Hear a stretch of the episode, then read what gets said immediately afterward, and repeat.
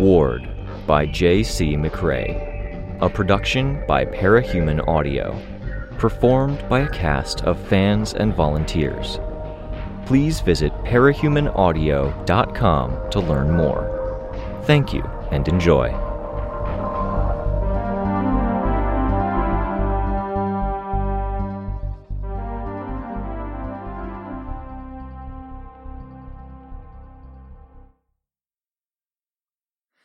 Arc 17, Sundown, Chapter 7.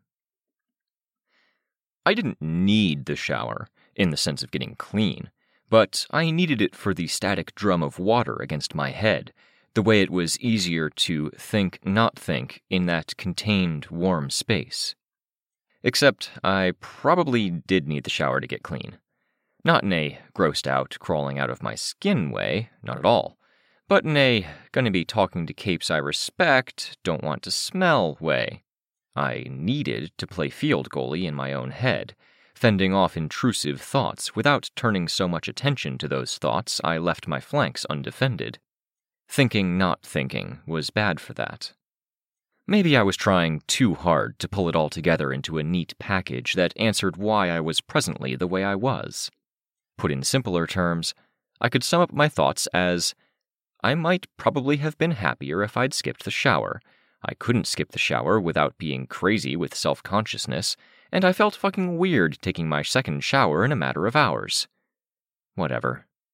My hands pressed against the wall, my posture like I was pushing against that wall and preparing to push it down, water running down my head and back, face aimed at the swirl of water disappearing down a black void, no doubt to be recycled because you didn't have a complex this big, take the trouble to pump water into it and use that water once.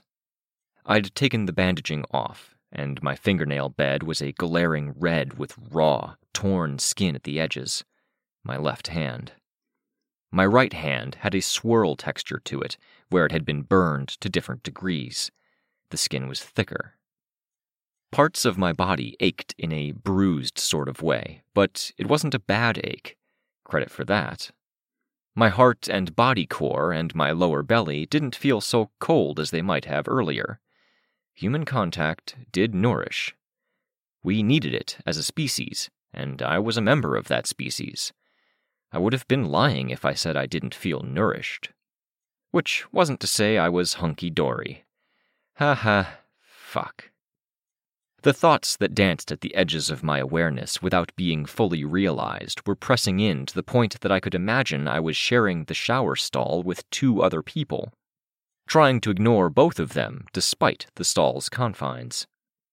Pay too much attention to the dean that stood in the corner behind me and to my right, and I'd have to confront real thoughts about why I felt like he'd be disappointed, why I felt more than a bit disappointed in myself.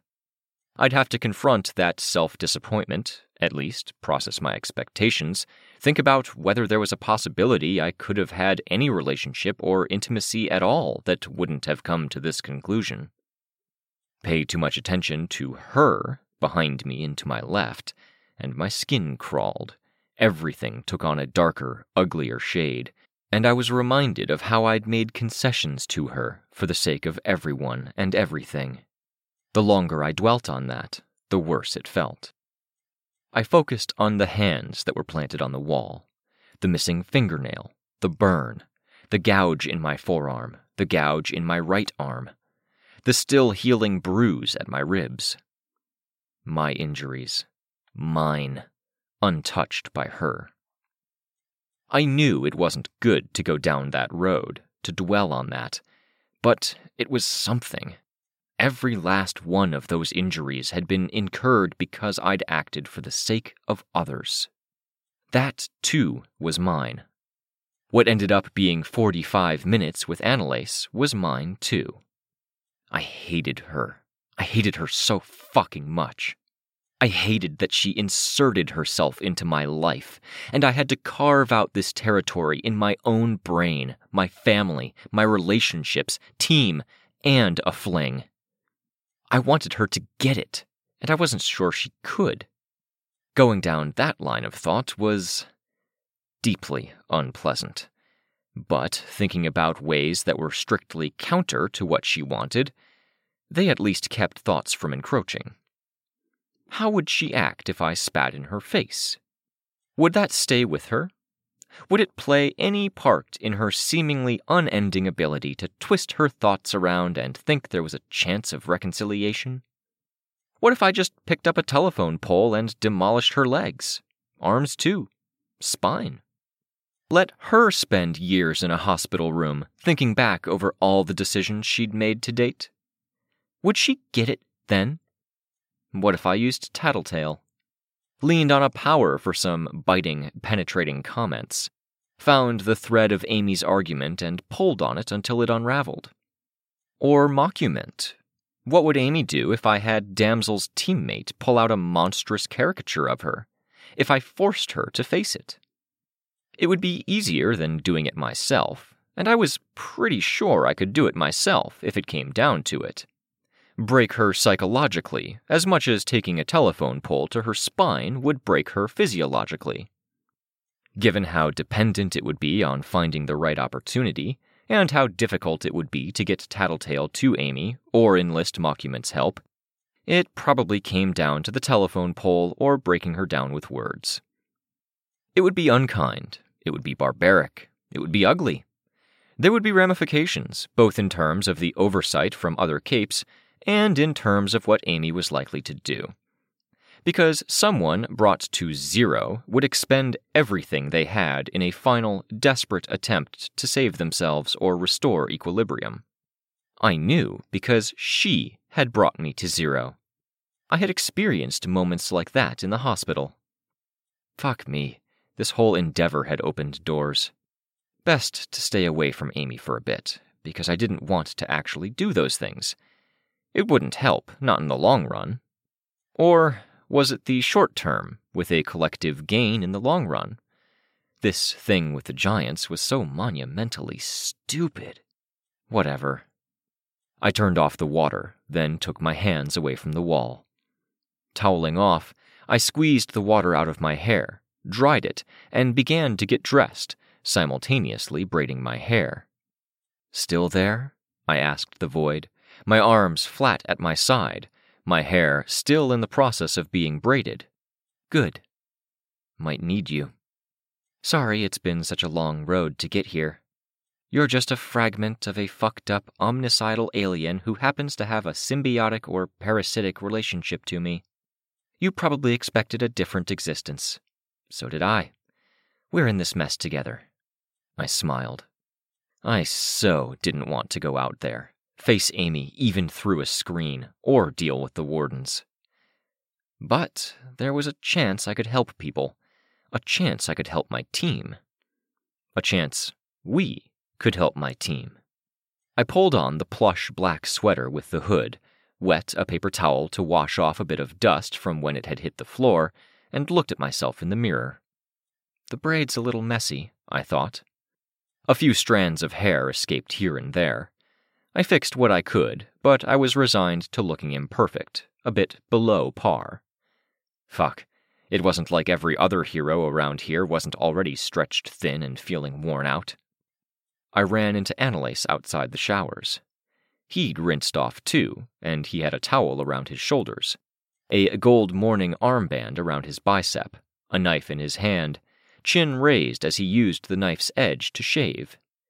I was worried the surprise of seeing me would make him jump and slit his throat. Say what you will about Teacher, he said, chin askew, still whisking away stubble without the benefit of more than touch. Shitty guy, but he installs good showers. He really does, I said. I looked down the hall, the only other people nearby were well out of earshot. You okay? We good? I'm good, he said, smiling. I was going to take the no strings to an extreme and interpret it as I shouldn't bring it up until you do. Nice memory, nothing more. That's fair, I said.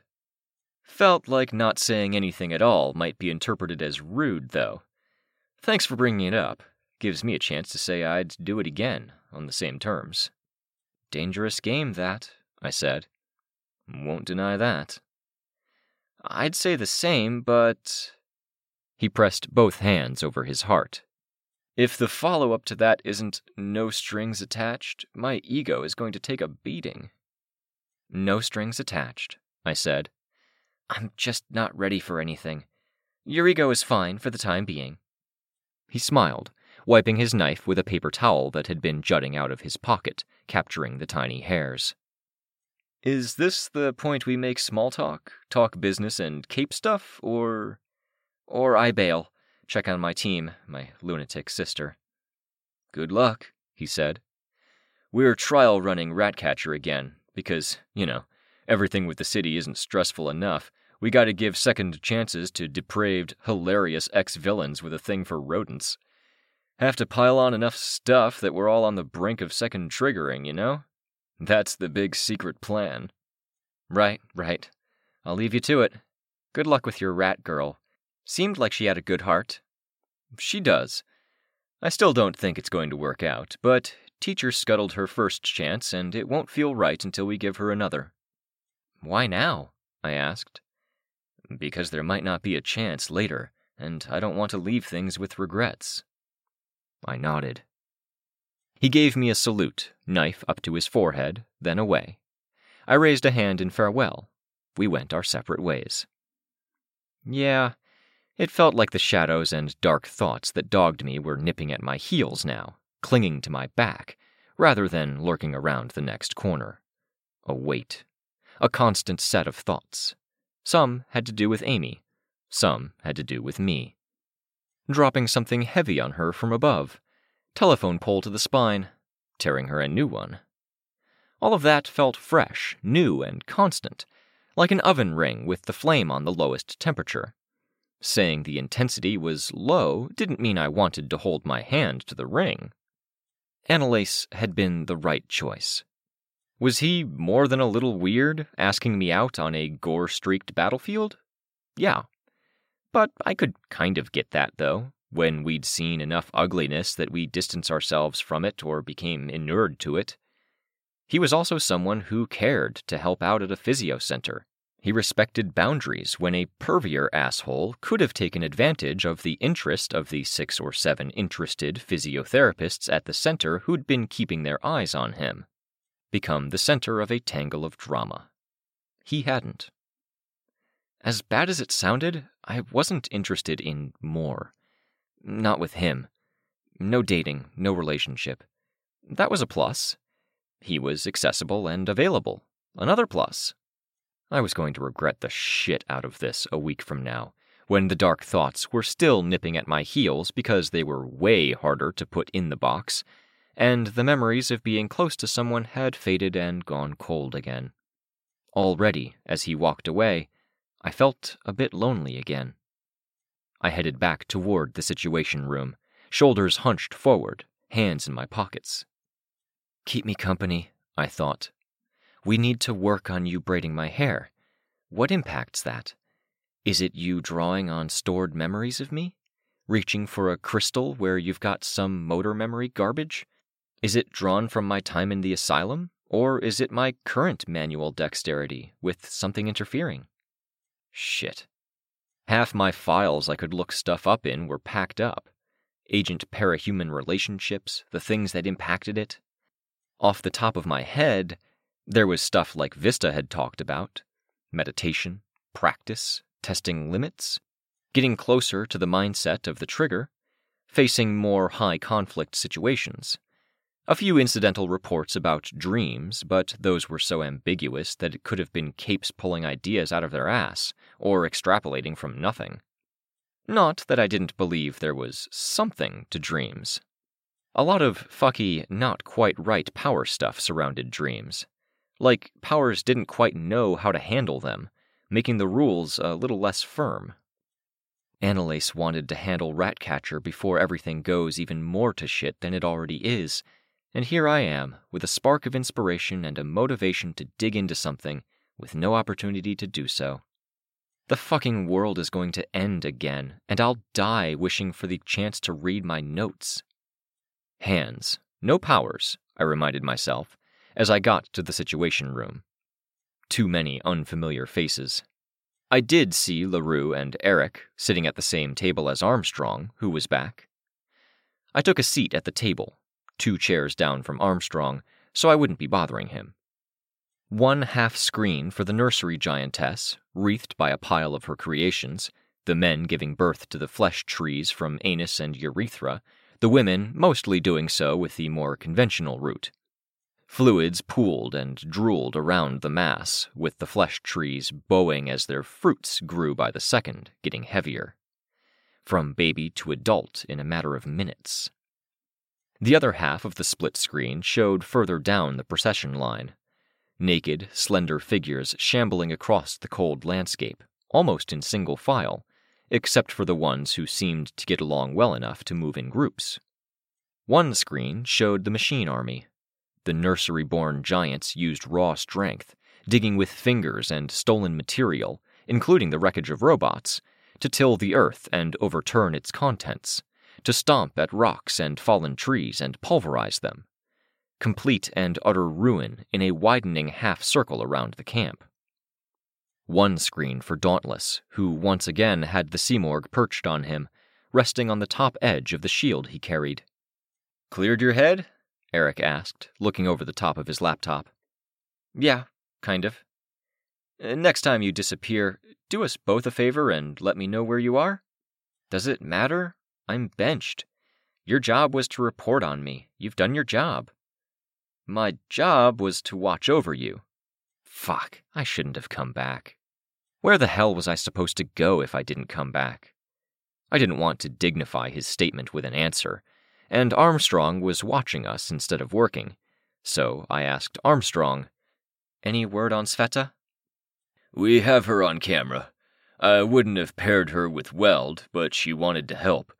They're trying to get access to Labrat's lab so they can assess what's going on. Access covertly or access he turned his own laptop to an angle where I could see it.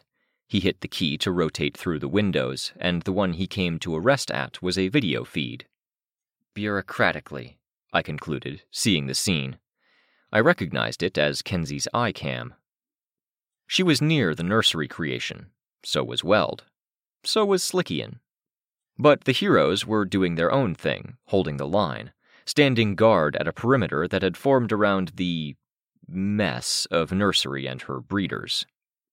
Sveta was, I could see as she looked around, in the company of Engel and Egg. Her fleeting glance in Engel's direction made the computer buzz and the screen flare with colors that extended beyond the frame of the live video footage. I felt the emotional punch of it, and I was not ready for it. I scooted back from the table with enough force that I almost fell backward, and I would have flown a bit rather than fall.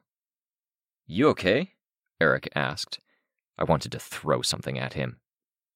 She does that, Armstrong said. You get used to it. Here, LaRue told me. He spun his laptop around 180 degrees and scooted it over my way. Take it. The laptop? It's only a video feed, so I don't think I'm getting in trouble for giving you access. You can control who and what you watch. Lookout gave us the visuals for your team and her kid teammates. What about you?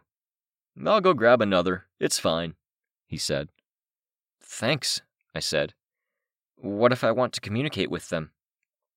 Do it through us, Eric said. Really? I asked. It makes some sense, Armstrong said. I wasn't part of the review, but giving you the ability to exchange messages with them isn't much different from putting you in command of the team again. I made a so so gesture. Kind of in command. I know Tristan fancies himself a leader, so I know what you mean. Even so, if they're concerned, don't feed those concerns. This will blow over. I frowned. Okay, I said. Headphones? Eric asked. I have earbuds, I told him, fishing in my pocket. Thanks, though. I plugged in the one bud, navigating to the right window. First, I wanted to check everyone was okay.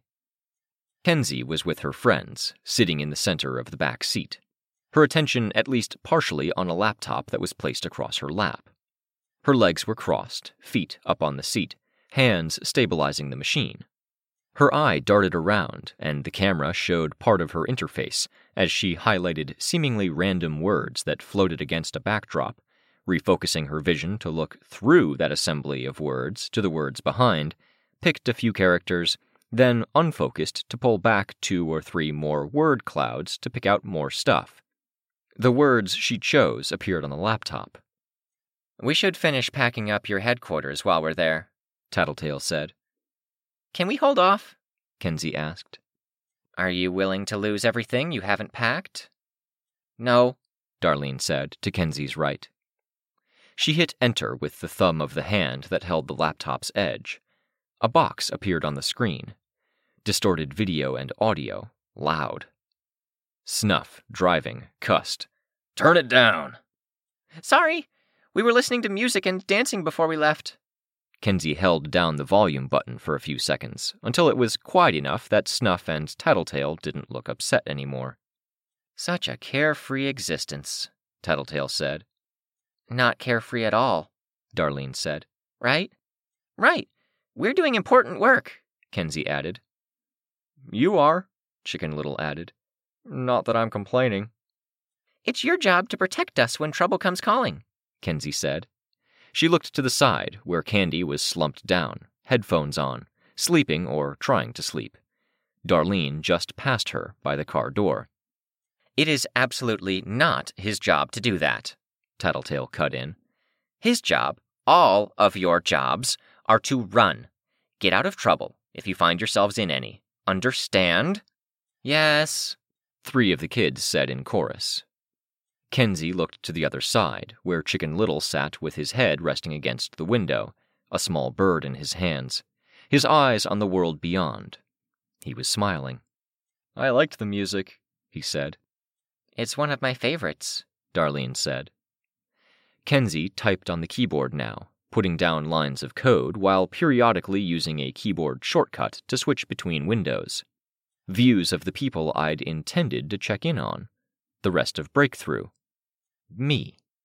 I looked up and left, to a camera in the back corner of the Situation Room. I resisted the urge to wave. When I looked across the table, Eric was frowning.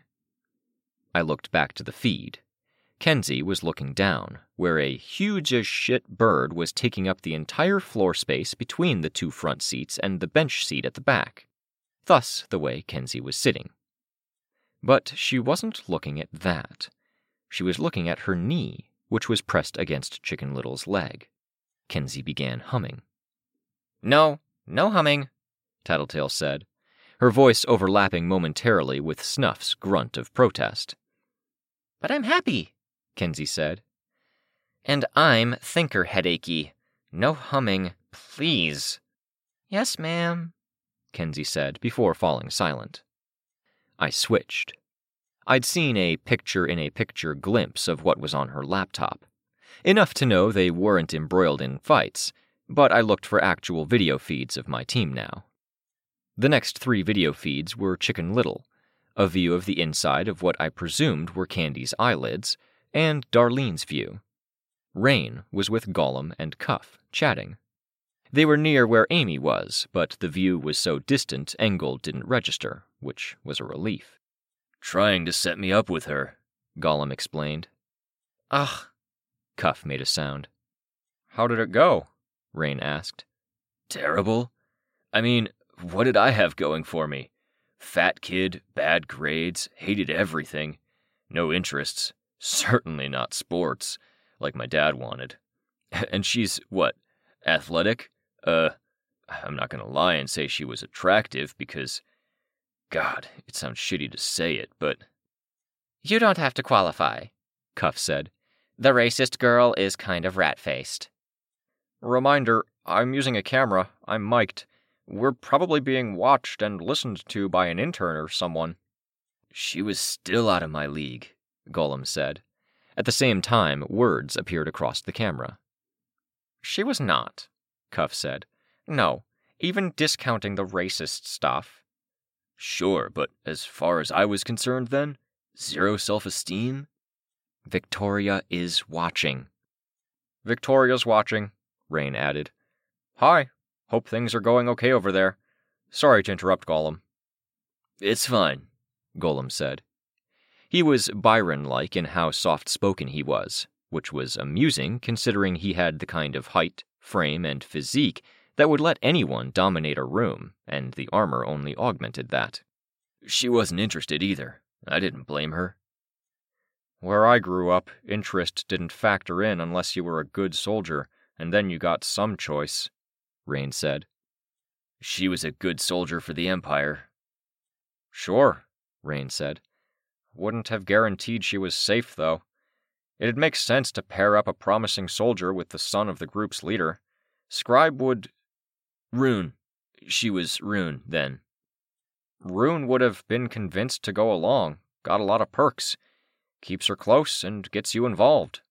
Sounds like you're an expert. You could run a cult yourself if you had a mind to, Cuff said. Huh, as if. People have to like you for that to happen. You learn stuff if you live it. I changed the channel, so to speak, over to Capricorn, to Tristan. He wasn't far away either, suggesting most of the team was on the task of Amy. No doubt because we'd dealt with her and Shin before. Nothing seemed to be going beyond the gates, but there were enough other heroes around that I imagined they'd be forming the investigative body, if it came to that. Or they'd attack the morass of nursery stuff if it turned hostile.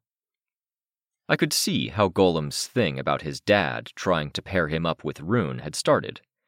Tristan was with some of the shepherds.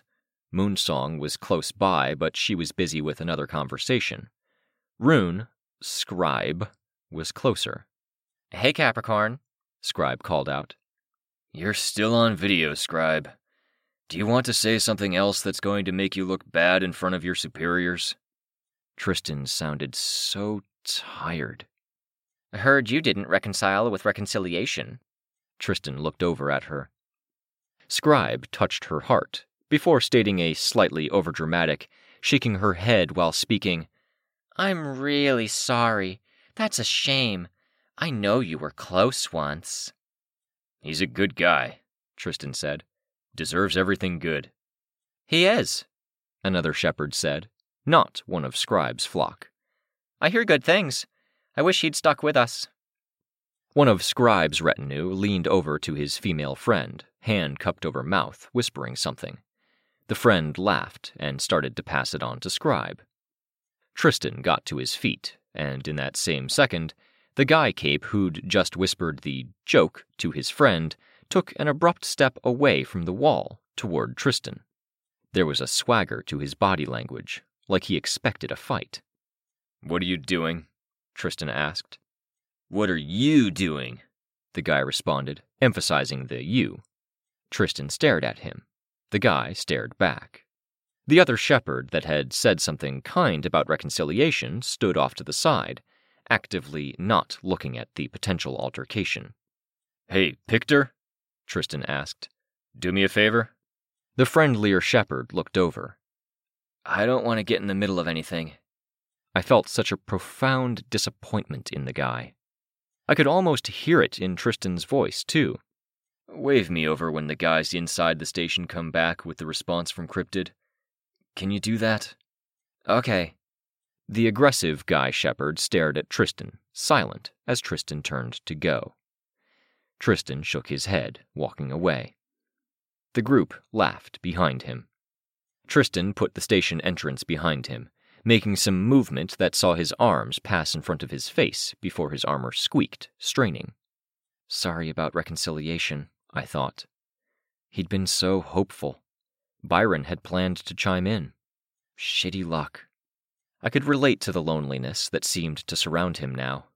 No teammates in immediate reach, possibly because the group had been told to keep their distance from one another until further evaluation or checks. No reconciliation. I had no idea how he got on with his parents, but I remembered it being bad last I'd heard. I wanted to talk to him, to encourage him. Even if Vista had been there, I knew she was Byron's, but she was friendly with Tristan, and he needed a friend. He stood outside the station, gaze out on the cityscape and horizon. Turning, he sighted Rain and began trudging off in Rain's direction.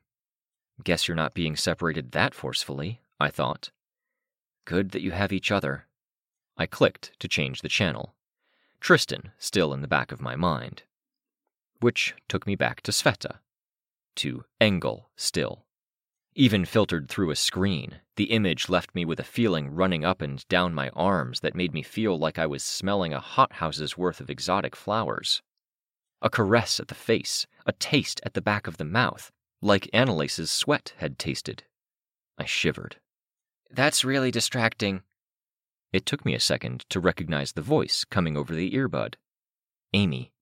Sorry, Engel said, the sound didn't quite match her lip movements. Kenzie's camera, but not Kenzie's sound. Is it a problem? Sveta asked.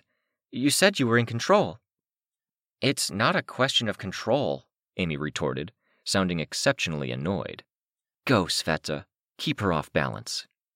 Why did you tell me to be quiet when you were working before then? A small voice. Hi. Dot. You said it would slow you down. It's fine, Amy said, terse. Sveta looked at her, and I winced. Amy was touching a kneeling giant, a tall and slender woman, slick with the juices of its recent birth from the tree. A flap of what looked like loose skin was draped over her shoulder, but it wasn't skin. Something from the amniotic sac that had encased her. The woman stood. Amy stepped back while the woman joined the procession line, and a male giant knelt beside her. If it's fine, can I talk then? I. Sure, I guess. Amy had trapped herself in a corner. Great! Oh gosh, you! You're so pretty and amazing! I can taste offal and candy by looking at you.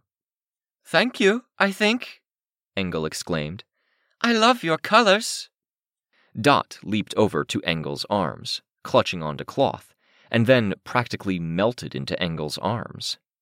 Her leg kicked and her ears twitched as Engel scratched her belly through her clothes. You! Dot cried out. She got enough control over her leg to point it at Sveta. Her tone became accusatory. You! Me, Sveta said. She sounded so unimpressed. A lot of these people weren't her favorite. I have to say. Dot was adrift in a sea of what had to be wonderful sensations and sounded almost drunk with it. She came out with a reluctant, Nice coat. Almost an aside. Like she'd been planning to say something, but she'd had to make the concession to the very cool coat I'd shopped for with Sveta. Thank you, Sveta said. But. Dot exclaimed again. Your arms! When I saw your arms before, they were boring. They're still a bit boring. But you were so pretty before. You were so unique, and then you had colorful arms. I've seen pictures on her computer. Dot indicated Amy. Did you now? Sveta asked, dry. Researching the opposition? Making sure I knew who Shin was dealing with, in case they asked, Amy said, not looking over at Sveta. Which isn't important, Dot exclaimed. What's important is you were colorful and now you're boring. I'm extra exciting, but it's only for the people who deserve it, Sveta said. She altered her hand, but she wasn't looking at it, so the camera didn't catch more than a bit of it. But what about the colors? I'm going to add colors. Right from the beginning, I've been deciding. See? I have sample pictures on my phone of things I like. Dot was reluctant to leave Engel's arms, but she did eventually rouse. Engel made it a difficult process, nuzzling Dot with her face, which Dot seemed to love. But then she lifted Dot up to her shoulder. The little goblin leaped over to Sveta's shoulder, then peered over, her leaf shaped ear blocking a significant portion of the camera and Sveta's view. Sveta pulled it down and away, hand resting on Dot's head. She flipped through a gallery of really cool images. It wasn't her usual art style, which surprised me. A little darker, a little less nature themed.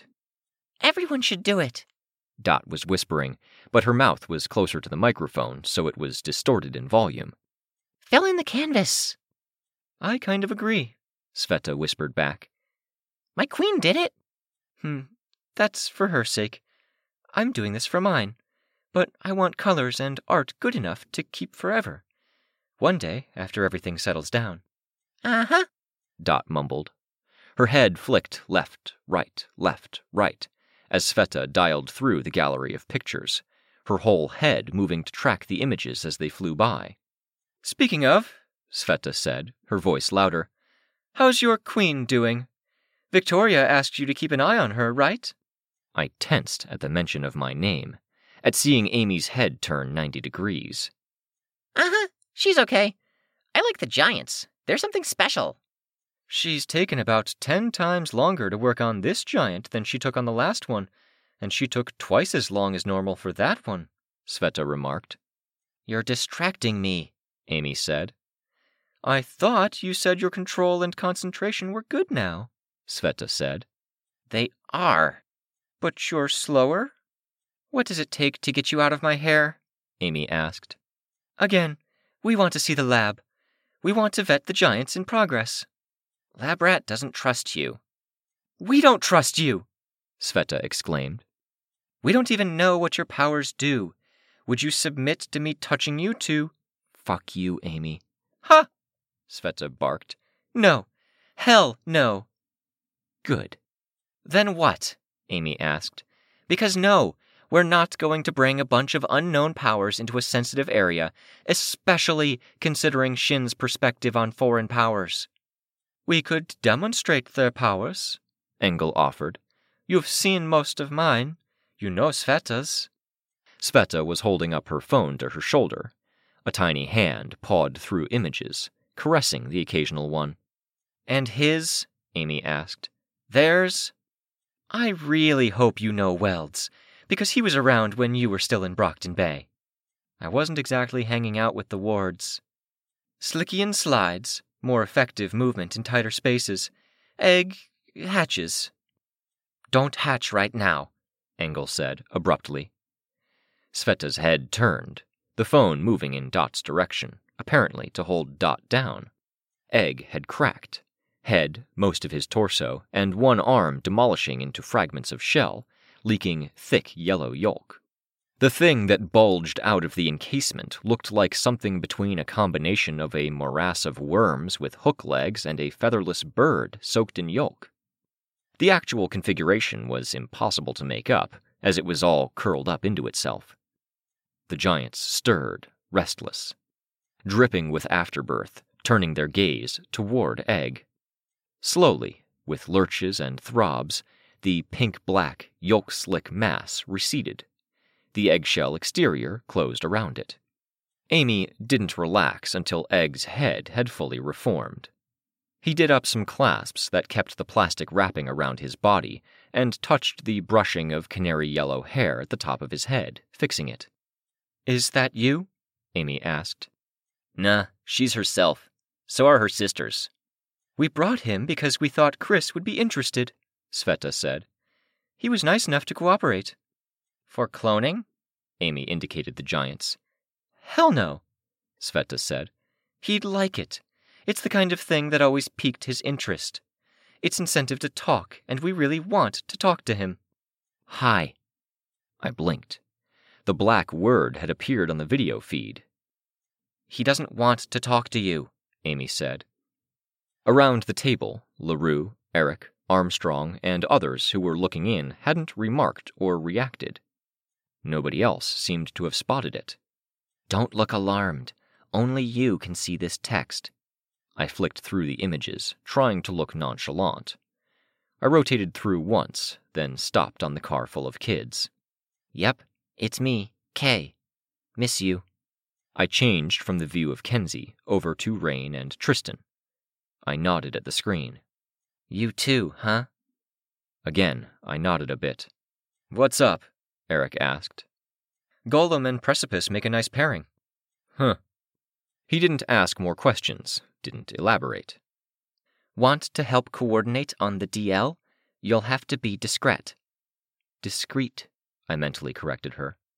A bunch of Shin capes, capes from the prison and ones I presumed were originally Shin, had emerged from the building. Rain and Tristan backed off. Amy stopped working. Sveta, Engel, Egg, Weld, and Slickian walked off to one side to get a better view. My hand had found a natural resting place over the keyboard well before this point. Pressing the keys down as softly as I could wasn't difficult. Yes. I didn't hit enter because it would have taken another movement of my hand. It didn't matter. On it. Immediately, she began sending messages to the others. New patch, anti Mathers measure, don't freak out. The text appeared in their field of view with the eye cameras they wore. They barely seemed to notice, their attention on the capes. I typed as quietly and unobtrusively as I could, got frustrated, and opened a notepad document. I began taking notes rune, other stuff, and in the midst of it, I typed, This Amy stuff is taking up too much focus. This might not be the biggest danger. And deleted it. Kenzie's reply appeared a few seconds later. Tattletale thinks so too. I watched the screen, tense, trying to think. I paged through to Kenzie's video footage, overshot, and ended up on Chicken Little's. Good enough. Tattletale? Kenzie asked. I wondered if she'd waited for me to get to the right footage so I could follow along. Your voice isn't exactly dulcet, look out. Thinker headache, remember? Before you make it worse, consider that Tattletale with headache is going to be crabby. Tattletale with no headache buys you treats. Can I give you an eye camera when we're at the workshop? I think jamming something that looks like a bunch of forks welded together into my eye is the sort of thing that makes headaches worse. It's painless, Kenzie said. And it's important. There was a pause. I could imagine that great Titanic agent working with the crystals, drawing connections, pulling up data. Sure. Cool. It'd be a direct, private line between me and Tattletale then. Good start.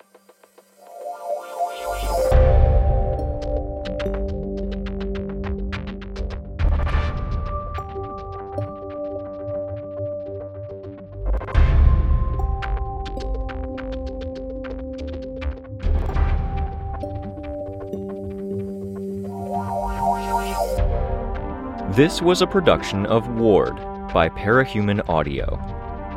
Ward and the Parahuman stories are written and owned by J.C. McCrae. You can find the original text and support the author at parahumans.net. For more of the Ward audiobook, as well as other community works, please visit parahumanaudio.com. Music for this chapter was by Evan Witt. Find out more at wittynotes.com. Editing by Fyodor. Narration by Robert Rain Ramsey. Find more of their work at our website. Thank you for listening.